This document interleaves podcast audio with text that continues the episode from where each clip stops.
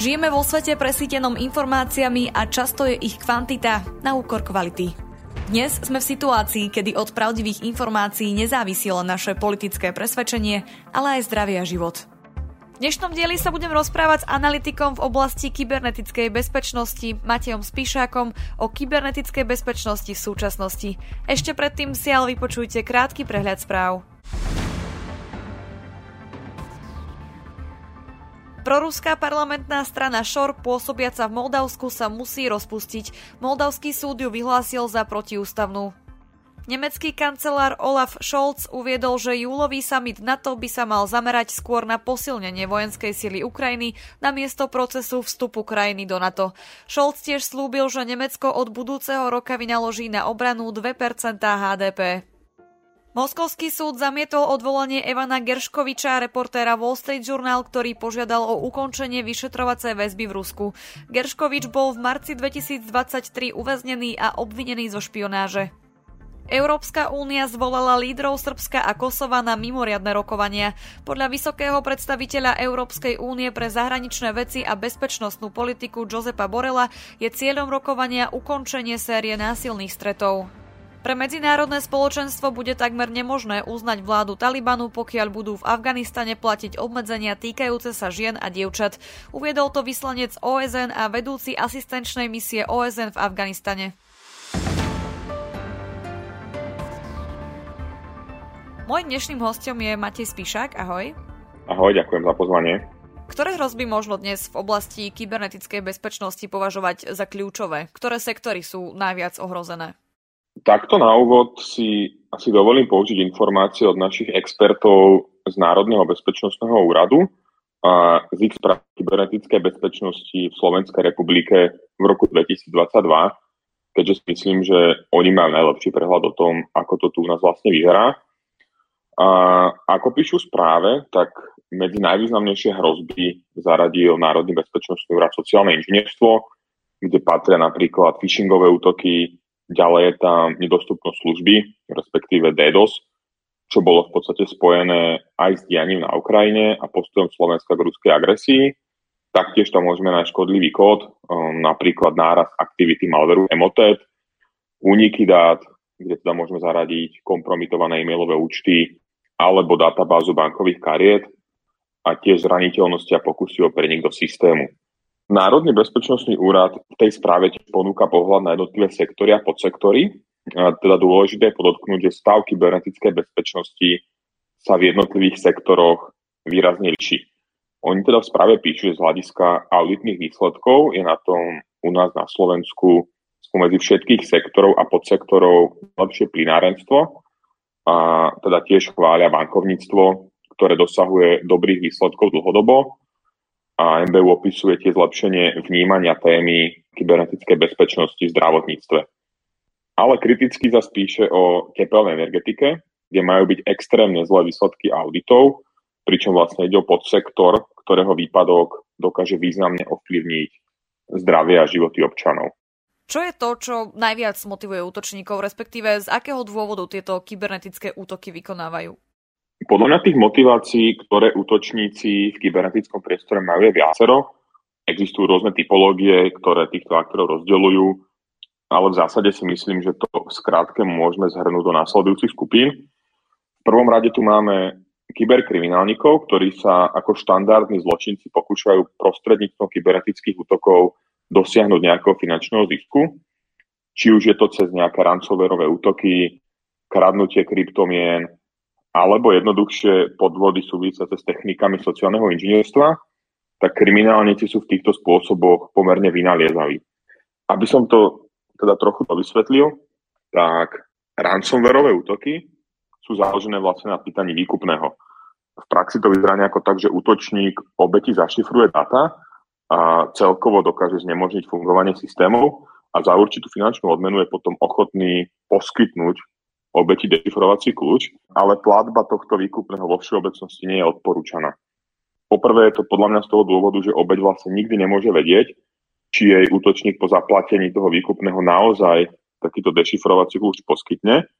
A po druhé sa musíme zamyslieť nad tým, že vlastne platením tohto výkupného spoločnosti prispievajú k fungovaní celého tohto kriminálneho ekosystému. Keďže tá logika nám hovorí, že keby obete útočníkom neplatili, tak útočníci by stratili motiváciu. Ale teda zároveň je pochopiteľné, že rozhodovanie v niektorých prípadoch nikdy nie je jednoduché. Ako príklad môžem uviesť, pred nejakým časom média obletela správa o tom, že ransomwareový útok na nemocnicu v americkom štáte Illinois, ktorý sa udial približne pred 2 rokmi, vlastne v konečnom dôsledku prispel k jej zatvoreniu, ku ktorému došlo len pred niekoľkými týždňami. Čím som chcel povedať, že sú situácie, kedy je naozaj pomerne náročné zvážiť, či to výkupné zaplatiť alebo nie. A chápem, že inštitúcie ako nemocnice, kde môže ísť o životy a zdravie pacientov, majú tú morálnu dilemu podstatne náročnejšiu. Ale teda, aby som sa vrátil k tým ransomwareovým útokom, ako som povedal, obeť nikdy nemôže vedieť, či je útočník po zaplatení výkupného naozaj ako v úvodzovkách pomôže. A zároveň sa stáva, že útočník síce po obdržaní tej pýtanej sumy poskytne nejaký nástroj alebo kľúč na dešifrovanie, ale tu celý ten problém nemusí končiť, keďže počas útoku sa mu mohlo podariť ukradnúť obeti dáta a môže pokračovať druhé kolo vydierania. V tomto prípade môžu prísť nejaké výhrážky týkajúce sa zverejnenia dát obete alebo aj klientov. Keď som na začiatku odpovede na túto otázku hovoril o sociálnom inžinierstve, tak tu veľakrát podľa môjho názoru nejde o úplne sofistikované útoky. Kyberkriminálnici môžu dobre vylákať peniaze napríklad prostredníctvom rôznych falošných správ alebo mailov od akoby známych spoločností. My teda vieme, že pomerne často počúvame o prípadoch, kedy ľudia naleteli takýmto mailom a správam tváriacim sa ako od nejakých známych firiem, alebo niekedy podľa mňa viac menej dobrovoľne, ale teda pod vplyvom nejakých klamstiev od toho útočníka pošlu peniaze, neuvedomujúci, že ide o podvod. Čiže toto je podľa mňa taká prvá skupina, to sú kyberkriminálnici. Ďalej za zmienku určite skupiny, ktoré vykonávajú v kybernetickom priestore špionáž, a teda na rozdiel od kriminálnikov ich nemotivuje finančný profit ako taký, ale skôr získavanie informácií o cieľoch týchto ich špionážnych kampaní. No a tieto skupiny sú často súčasťou štátneho aparátu, alebo bývajú úzko prepojené s bezpečnostnými zložkami štátov, čím nechcem povedať, že kyberkriminálnici so štátom spojení nebývajú. Tu sa stačí pozrieť napríklad na severokorejských hackerov, ale v prípade týchto špionážnych skupín je to podľa môjho názoru bežnejšie. Okrem nich tu tiež máme rôzne hacktivistické skupiny, ktoré sú poháňané skôr nejakou ideológiou. To zapojenie hacktivistických skupín vidíme aj počas ruskej agresie voči Ukrajine. A tieto skupiny môžu napríklad vykonávať rôzne DDoS útoky voči členským štátom EÚ a NATO, ktoré podporujú Ukrajinu. To sme vlastne videli aj na Slovensku, kde akoby tieto hacktivistické skupiny v podstate cieľili práve na tie štáty, ktoré sú nejakým spôsobom orientované proti Rusku a podporujú Ukrajinu. Pri niektorých tých skupín môžeme vidieť aj prekryv v aktivitách, ktoré vykonávajú. Napríklad sa môžu sústreďovať na kyberkriminalitu, ale zároveň vykonávať špionáž. Takým príkladom môže byť skupina Asylum Ambuscade, o ktorej písala, ak sa nemýlim, v júni, že tento mesiac, aj spoločnosť ESET. Takže medzi týmito skupinami alebo typmi skupín nemusia nevyhnutne existovať nejaké veľmi hrubé čiary. Podľa mňa by sme vedeli pridať aj nejaké ďalšie druhy motivácie, alebo teda iné dôvody, pre ktoré jednotlivci a skupiny v kybernetickom priestore útočia, ale myslím si, že pre potreby tohto podcastu môžeme ostať pri týchto spomenutých. Ako na agresívne správanie v kyberpriestore reagujú západné štruktúry, ako napríklad Európska únia alebo NATO? No, mimoriadne dôležitou novinkou, aj keď to nie je až taká úplná novinka, už je to určite niekoľko mesiacov, ale teda novinkou v oblasti kybernetickej bezpečnosti je smernica NIS 2, ktorá bola pred niekoľkými mesiacmi prijatá na úrovni EÚ a vlastne jej cieľom je zvýšiť a harmonizovať úroveň kybernetickej bezpečnosti naprieč členskými štátmi EÚ. Táto smernica bude transponovaná do národných legislatív členských štátov a veľmi v skratke asi môžeme povedať, že smernica a z nej vychádzajúca legislatíva vlastne priniesie nové povinnosti pre regulované subjekty, ale bude sa to samozrejme líšiť štát od štátu. Inak povedané, teda niektoré štáty sú na NIS 2 pripravené lepšie, pretože legislatívy v oblasti kybernetickej bezpečnosti už majú rozvinutú na vyššej úrovni, zatiaľ čo iné štáty budú mať práce viac. No a pokiaľ viem, tak Slovensko patrí do skupiny tých štátov, ktoré majú legislatívu nadštandardnú a teda sú pripravené na smernicu NIS 2 lepšie. A asi najväčšou zmenou pre Slovensko bude nárast množstva subjektov, ktoré budú to danou legislatívou regulované. Okrem toho NIS 2 má zlepšiť napríklad medzinárodnú spoluprácu a výmenu informácií medzi členskými štátmi, ale sú tam pokryté iné témy.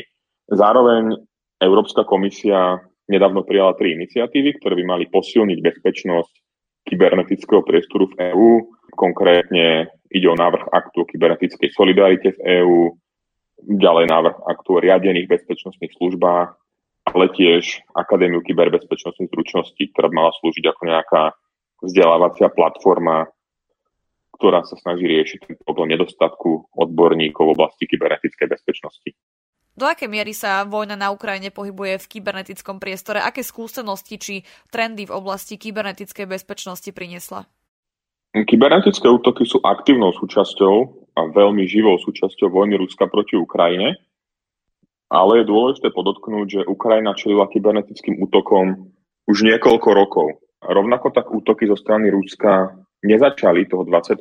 februára 2022, ale boli uskutočňované aj krátko pred začiatkom tejto fázy invázie. Napríklad deň pred inváziou bol na Ukrajine nasadený deštruktívny Hermetic Viper a ako príklad tiež môžeme uviesť útok na komerčnú satelitnú spoločnosť ViaSat, ktorý sa začal približne hodinu pred inváziou na Ukrajinu, pričom cieľom bolo podľa všetkého narušiť command and control alebo ukrajinské velenie a riadenie, ale teda ten útok zasiahol aj bežných používateľov na Ukrajine v Európe. Tá intenzita útokov sa teda ale časom pochopiteľne zvýšila a podľa dostupných informácií Ukrajina zaznamenala v roku 2022 trojnásobný nárast kybernetických útokov, pričom v niektorých prípadoch boli podľa všetkého kybernetické útoky koordinované aj s konvenčným bojom, a to za účelom podpory ruských kinetických operácií. A vlastne počas prvých 3 mesiacov roku 2020 podľa dát Rusi údajne uskutočnili takmer 1200 kyberútokov proti ukrajinským cieľom. No a pomerne čerstvá informácia spred niekoľkých dní. Vysoká predstaviteľka americkej bezpečnostnej komunity Anne Neubergerová povedala, že Ukrajina zažíva nárast v počte kybernetických útokov, ktoré sú teda čiastočnou odpoveďou na tú dlho očakávanú ukrajinskú protiofenzívu, ktorá momentálne prebieha. Ale teda táto vojna okrem iného priniesla aj množstvo hackerských alebo nazvime to hacktivistických skupín, ktoré útočili aj útočia na štáty EÚ a NATO, respektíve na tie štáty, ktoré aktívne poskytovali pomoc Ukrajine, kde samozrejme patrí aj Slovenská republika. A vieme, že slovenské inštitúcie napríklad zasiahli DDoS útoky a tu môžeme teda uviesť ministerstvo vnútra, na ktorú útočilo hackerské zoskupenie No Name. A čo sa týka teda nejakých skúseností alebo lessons learned, tak napadám jedna konkrétna, a to je spolupráca v oblasti kybernetickej bezpečnosti, keďže Kyjev sa snažil adaptovať na ruské ofenzívne kyberoperácie minimálne od roku 2014, pokiaľ vieme. A teda dnes sme svedkami pomerne veľkej odolnosti Ukrajiny v kybernetickom priestore, a podľa odborníkov jedným z dôvodov napríklad spolupráca s súkromným sektorom a aj s partnerskými štátmi vrátane USA, Veľkej Británie a ďalších. Čiže tu sa nám veľmi pekne ukázala efektivita tej spolupráce súkromného sektora so štátom alebo vlastne štátov medzi sebou. Ktoré štáty sa správajú v kybernetickom priestore najagresívnejšie? Predstavujú niektoré z nich hrozbu aj pre Slovensko? Tak asi nebudem klamať, keď poviem, že väčšina štátov sa snaží budovať nejaké spôsobilosti v kybernetickom priestore. Ale keď to zasadíme do kontextu, pozrieme sa na to z nejakého širšieho pohľadu, tak vieme, že Slovensko má ako členský štát NATO a EÚ svojich spojencov, ale teda nevyhnutne aj štáty, s ktorými tak dobre vychádzať nemusí. Z pohľadu tohto zahranično-politického hodnotového ukotvenia sa tak počet štátov, ktoré pre nás predstavujú nejaké nebezpečenstvo, výrazne zužuje. Zároveň by som povedal, že sa zhoduje s tými štátmi, ktoré predstavujú nebezpečenstvo pre našich partnerov. Čiže keby to máme nejako veľmi zjednodušiť, tak z tohto pohľadu sú pre Slovensko a našich partnerov problematické štáty v kybernetickom priestore, napríklad Čína, Rusko, Severná Korea, Irán. Čo sa týka Číny, tak tá je pomerne známa krádežou intelektuálneho vlastníctva, pretože kyberšpionáž umožňuje dostávať sa k technológiám a rôznym odborným vedomostiam iných štátov a firiem. Napríklad USA vo svojom ročnom zhodnotení hrozieb, tzv. Annual Threat Assessment, z ktorého teda budem vychádzať aj pri ďalších štátoch, tento rok opisuje Čínu ako najaktívnejšiu a najvytrvalejšiu kyberšpionážnu hrozbu pre USA, ale teda treba upozorniť, že nejde iba o špionáž, keďže podľa tých odhadov americkej spravodajskej komunity by Čína dokázala takmer určite vykonať kybernetický útok, ktorý by narušil kritickú infraštruktúru v Spojených štátoch. Potom tu máme Rusko, ako som spomínal, to je teda tiež z pohľadu kybernetickej bezpečnosti mimoriadne silným a nebezpečným hráčom. Pri aktivitách Moskvy sa až tak veľmi pozastavovať nebudem, pretože sme sa toho dotkli pri dianí na Ukrajine, ale vo všeobecnosti vieme povedať, že ruské skupiny sú schopné vykonávať rôzne druhy útokov, cez nejaké disruptívnejšie útoky až po snahy o vplyvňovanie volieb, ako napríklad v roku 2016 v USA. A teda znova podľa americkej spravodajskej komunity sa Moskva snaží rozvíjať svoju schopnosť útočiť aj na kritickú infraštruktúru Američanov a ich spojencov. Potom tam máme Irán. Tu tiež Spojené štáty vnímajú Irán ako problém, a to najmä v súvislosti s možnými agresívnymi operáciami v kybernetickom priestore a v podstate aj kvôli asertívnemu správaniu, ktoré sa zhmotňuje napríklad do kyberútokov voči pomerne vyspelým štátom v oblasti kybernetickej bezpečnosti ako Izrael. A na záver Severná Kórea.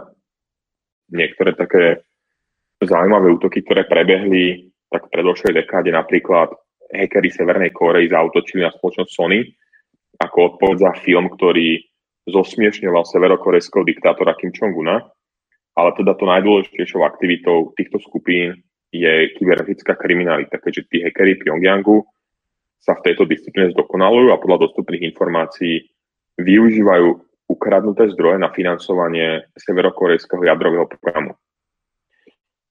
Zároveň ale z mojej pozície pomerne náročné zhodnotiť, ako nebezpečné aktivity týchto štátov sú pre Slovensko, ale môžeme si povedať nejaké príklady z praxe, keďže len pred týždňom, alebo približne pred týždňom, vydal Národný bezpečnostný úrad varovanie pred spearfishingovými kampaňami severokorejských hackerských skupín, napríklad pred skupinou Kimsuky.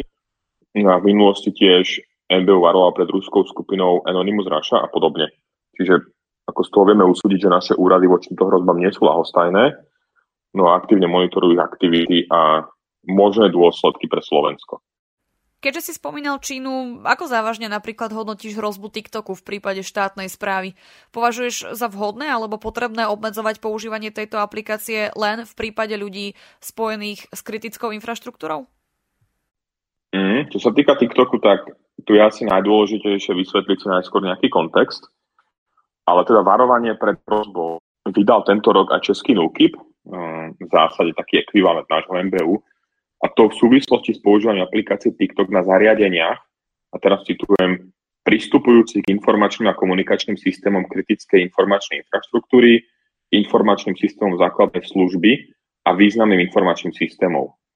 A vlastne tá obava podľa Nukibu vyplýva z objemu dát, ktoré služba TikTok o používateľoch zbiera, ale v zásade aj z toho, že spoločnosť ByteDance, ktorá prevádzkuje sociálnu sieť TikTok, je podriadená právnemu prostrediu Číny.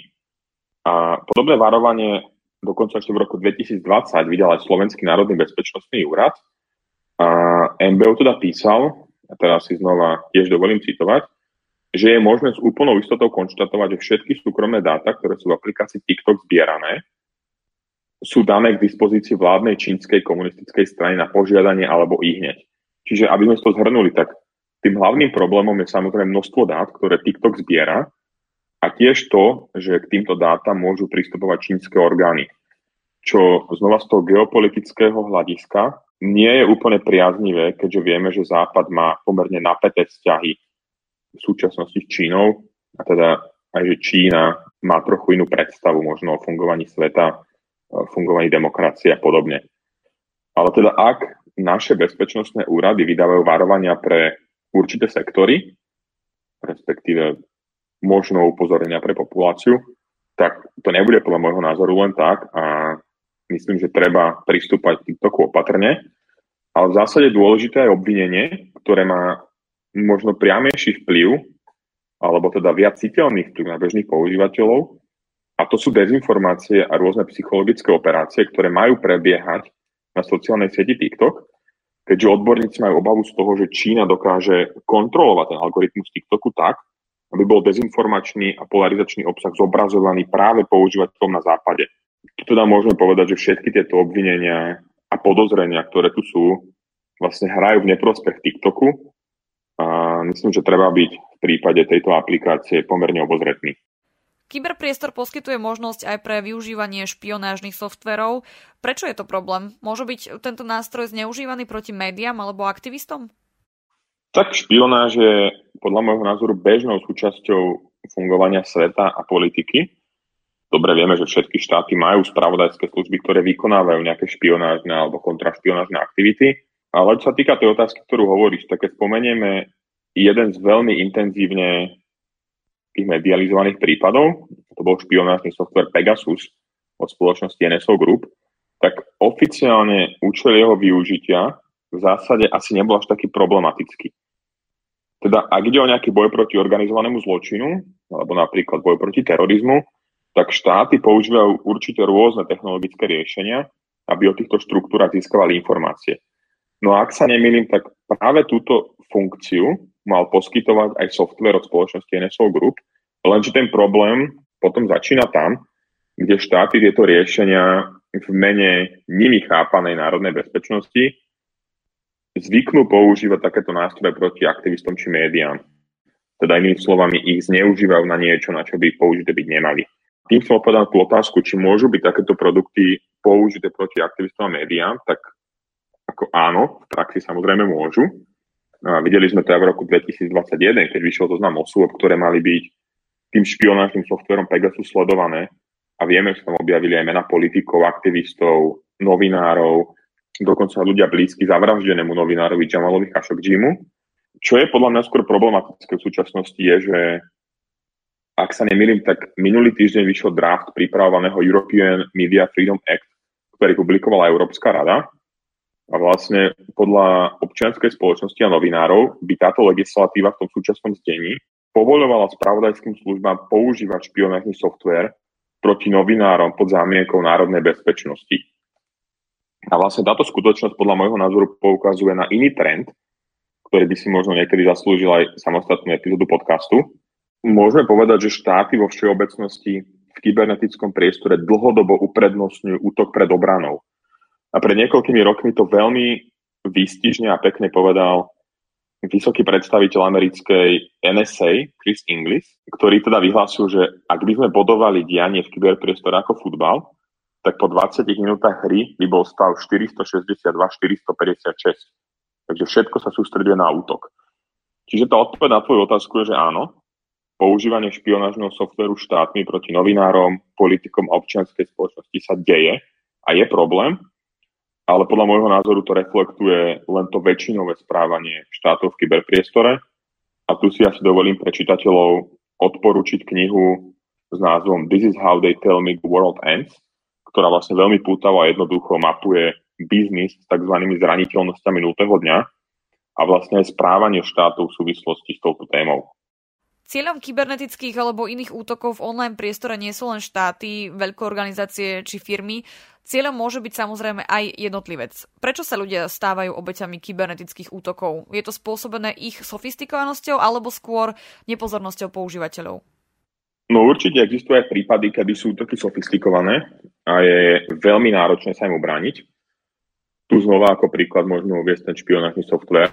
Ale zároveň si dovolím tvrdiť, že to nie je niečo, čo by malo bežného používateľa, nášho bežného posluchača nejako nevyhnutne znepokojovať. Ale teda zároveň, ak ide o mimoriadne sofistikovaných útočníkov, tak sa mu bránim iba ťažko. Niekde som počul také pekné prirovnanie, že ubrániť sa elitným hackerským skupinám je ako keby sa chcete vo vašom byte ubrániť pred vykopnutím dverí špeciálnymi jednotkami. Čiže ono to asi nebude také úplne jednoduché pre vás. Ale teda v druhej väčšine prípadov, podľa môjho názoru, hovoríme naozaj o nejakej nepozornosti používateľov prípadne o nedostatku základných praktík v oblasti kybernetickej bezpečnosti, respektíve o nejakom nedostatku kritického myslenia, ale k tomu sa ešte možno dostaneme trochu neskôr. Tu by som sa možno pozastavil pri niečom, čo veľmi obšírne v knihe The Cyber Effect opisuje autorka Mary Aiken a nazýva to niečo ako cyber psychology alebo cyber psychológia.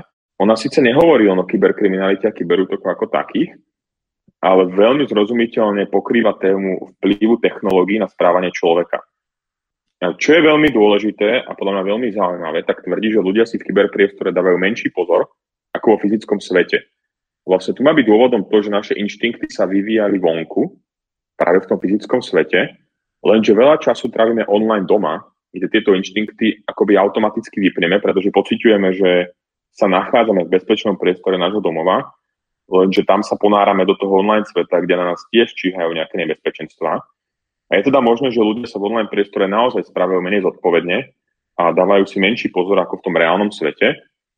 Veď keď sa na to pozrieme z nejakého teda praktického hľadiska, tak v reálnom svete si bežne zamykame dvere na byte, zamykame si auto a vlastne robíme nejaké takéto úkony, ktoré možno nemusia byť nevyhnutne úplne príjemné, stoja nás nejaký čas, ale zvykli sme si na to, že sú akoby veľmi dôležité pre našu bezpečnosť. A ja mám pocit, že v online svete stále množstvo ľudí neaplikuje ani tie najmenšie bezpečnostné opatrenia. Existujú nejaké tipy na zodpovednejšie správanie v kyberpriestore, ktoré by si našim poslucháčom odporúčil? Samozrejme. Podľa mňa sú dôležité čo i len základné praktiky nejakej kyberhygieny a kritického myslenia. Skúsim spomínať aspoň niektoré z nich. Napríklad si určite aktualizujte vaše zariadenia, pretože ľudia veľakrát odkladajú na telefónoch, notebookoch aktualizácie softvéru, ale teda neodporúčam, aby to robili, keďže tie aktualizácie niekedy prinášajú rôzne nové funkcionality, ale zároveň môžu obsahovať nejaké záplaty zraniteľnosti, ktoré daný softvér, napríklad aplikácie, obsahujú. Čiže teda určite aktualizujte hneď, ako vám to vaše zariadenie ponúkne. Zároveň nepoužívajte rovnaké heslá pre všetky vaše účty, že niekedy sa stáva, že sa prostredníctvom uniku dát dostanú na svetlo sveta heslá používateľov a predpokladám, že určite nechcete toto heslo používať všade, kde sa dá, čiže majte nejaké unikátne heslá. Ak si ich nepamätáte, používajte nejaký spoľahlivý password manager, ktorý si ich bude pamätať za vás. A akoby len pre zaujímavosť, tak existujú rôzne stránky, kde zadáte vašu e-mailovú adresu a môžete zistiť, či sa niekedy nachádzala táto vaša adresa v nejakom uniku dát. Ale teda zároveň, čo chcem povedať, je, že heslá je dobré si pravidelne meniť práve z toho dôvodu, že môžu uniknúť. Tiež, čo sa týka nejakého prihlasovania, tak je veľmi dobré používať dvojfaktorové overovanie. Niektoré služby to už v podstate majú nastavené ako povinné. Poviem teda príklad, že keď sa chceš prihlásiť do účtu na používaných službách, tak ti napríklad príde nejaká SMS, čo teda tiež nemusí byť úplne odporúčané, alebo zadáš číslo z nejakej aplikácie, nejaký token, ktoré sa každých 30 sekúnd mení a podobne. Čiže inými slovami, na prihlásenie už nebude stačiť iba meno a heslo, ale budeš potrebovať niečo, čo vieš, v tomto prípade je toto heslo, a zároveň niečo, čo máš. Napríklad toto jednorazové číslo alebo ten token. A podľa mňa taká dôležitejšia rada je používať kritické myslenie alebo nejaký zdravý sedliacky rozum. Napríklad nič, čo vyzerá nereálne dobre, asi nakoniec naozaj nebude reálne. Zároveň by som si v tom online priestore dával veľký pozor na detaily, keďže veľakrát sa nejaká správa môže tvariť legitímne, ale keď sa zapozeráš, tak tam objavíš rôzne gramatické chyby, zvláštne vyzerajúcu adresu, z ktorej mail prišiel a podobne. Čiže asi by som trochu spomalil v tom online priestore a tak ako by som si dával pozor na to, odkiaľ čerpám informácie, tak by som si dával aj veľký pozor na tieto detaily v prípade rôznych správ, v prípade rôznych stránok, mailov a podobne, aby som sa nestal obeťou nejakého útoku práve kvôli nepozornosti a kvôli tomu, že som sa niekam veľmi náhlil. Zároveň je jasné, že existujú aj rôzne technologické riešenia ako antivírus, ktoré sú tiež mimoriadne dôležité, ale sú len nejakým dielikom v tej celkovej mozaike našej bezpečnosti v online priestore. Myslím, že tak ako auto môže obsahovať obrovské množstvo rôznych dôležitých bezpečnostných prvkov, tak vlastne tou kritickou súčasťou je aj tak ako zodpovedný a dobre trénovaný vodič. Vnímaš AI ako riziko napríklad v súvislosti so šírením dezinformácií? Čo hovoríš napríklad na zistenia NewsGuard, ktoré poukazujú na 166 umelou inteligenciou vygenerovaných stránok, ktoré šíria dezinformácie? Tu by som asi povedal, že umelá inteligencia je len technológia alebo nástroj. Čiže vo svojej podstate je neutrálna. Teda tak, ako si pomocou napríklad ohňa vieš uvariť jedlo alebo si zakúriť v krbe, tak ti niekto môže podpáliť dom alebo auto. A to isté podľa mňa platí aj pri umelej inteligencii. Keď ju vieme využívať na dobré účely, tak aj na tie zlé. Napríklad teda umelá inteligencia môže byť nápomocná pri tvorbe a písaní dezinformácií, ale zároveň teda dúfame, že môže pomôcť aj s ich identifikáciou. Ale treba dodať, že to, čo dnes nazývame umelou inteligenciou, je stále len v zárodkoch a si nikto nedokáže odhadnúť, že akým spôsobom sa táto technológia bude ďalej vyvíjať, aké bude jej využitie, aké implikácie to bude mať a podobne.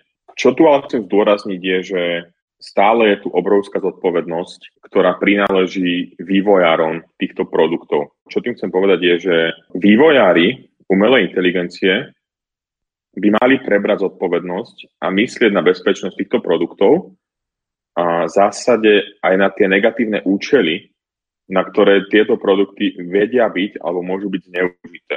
Sociálne siete, ktoré úplne redefinovali to naše informačné prostredie, sú využívané na aktivity, na ktoré pôvodne neboli stvorené, by pre nás mali byť nejakým varovným prstom a mali by sme si dávať pozor, aby tam niečo podobné nestalo aj pri umelej inteligencii. Hovorí analytik v oblasti kybernetickej bezpečnosti Matej Spíšák. Ďakujem za rozhovor. Ďakujem aj ja. Ak sa vám tento diel páčil, môžete nás podporiť či už jednorazovo, alebo pravidelne cez Patreon. Umožnite nám tak vytvárať nielen kvalitný obsah, ale tiež budovať komunitu ľudí, ktorí rozumejú potrebe zdravého a transparentného infopriestoru.